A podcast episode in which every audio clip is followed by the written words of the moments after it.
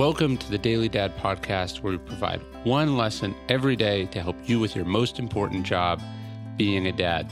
These are lessons inspired by ancient philosophy, by practical wisdom, and insights from dads all over the world. Thank you for listening, and we hope this helps.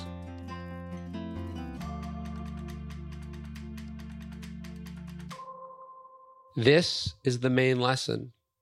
There is so much we want to teach our kids, so much that fathers are expected to teach their kids how to ride a bike, how to swim, how to throw a punch, how to tie a tie, how to read, how to get up the guts to talk to someone. And all of this is important. Of course, all of this must be done. But there is a lesson underneath all these lessons that matters more, and it's a heady one, yet also a very simple one. It might seem pretentious to say that a father must teach philosophy to their kids, but that's only because philosophy itself has become so perverted and impractical. The lesson you have to teach them happens to be at the core of the philosophy known as Stoicism, and it's a key to success in life.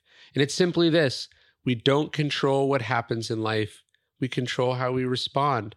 Circumstances are not up to us, but our choices and our reactions and our actions are. They think a teacher is unfair and doesn't like them? Okay, that might well be true.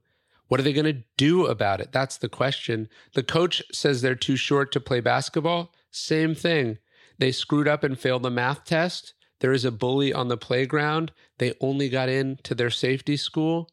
Your job is to teach them not to wallow in this, but to focus on what is next, to teach them to put their energy towards their response, because that's what's up to them. This is the superpower they have. Nobody, not even adults, control life circumstances. The best of us learn to come to terms with this and thrive by making good choices, by never giving up, and by always looking to get better. Teach them that. You're listening to the Daily Dad podcast, one meditation a day inspired to help you do your most important job, which is be a great father. These are meditations inspired by ancient wisdom, psychological research, and just great strategies from normal dads just like you. Thanks for listening.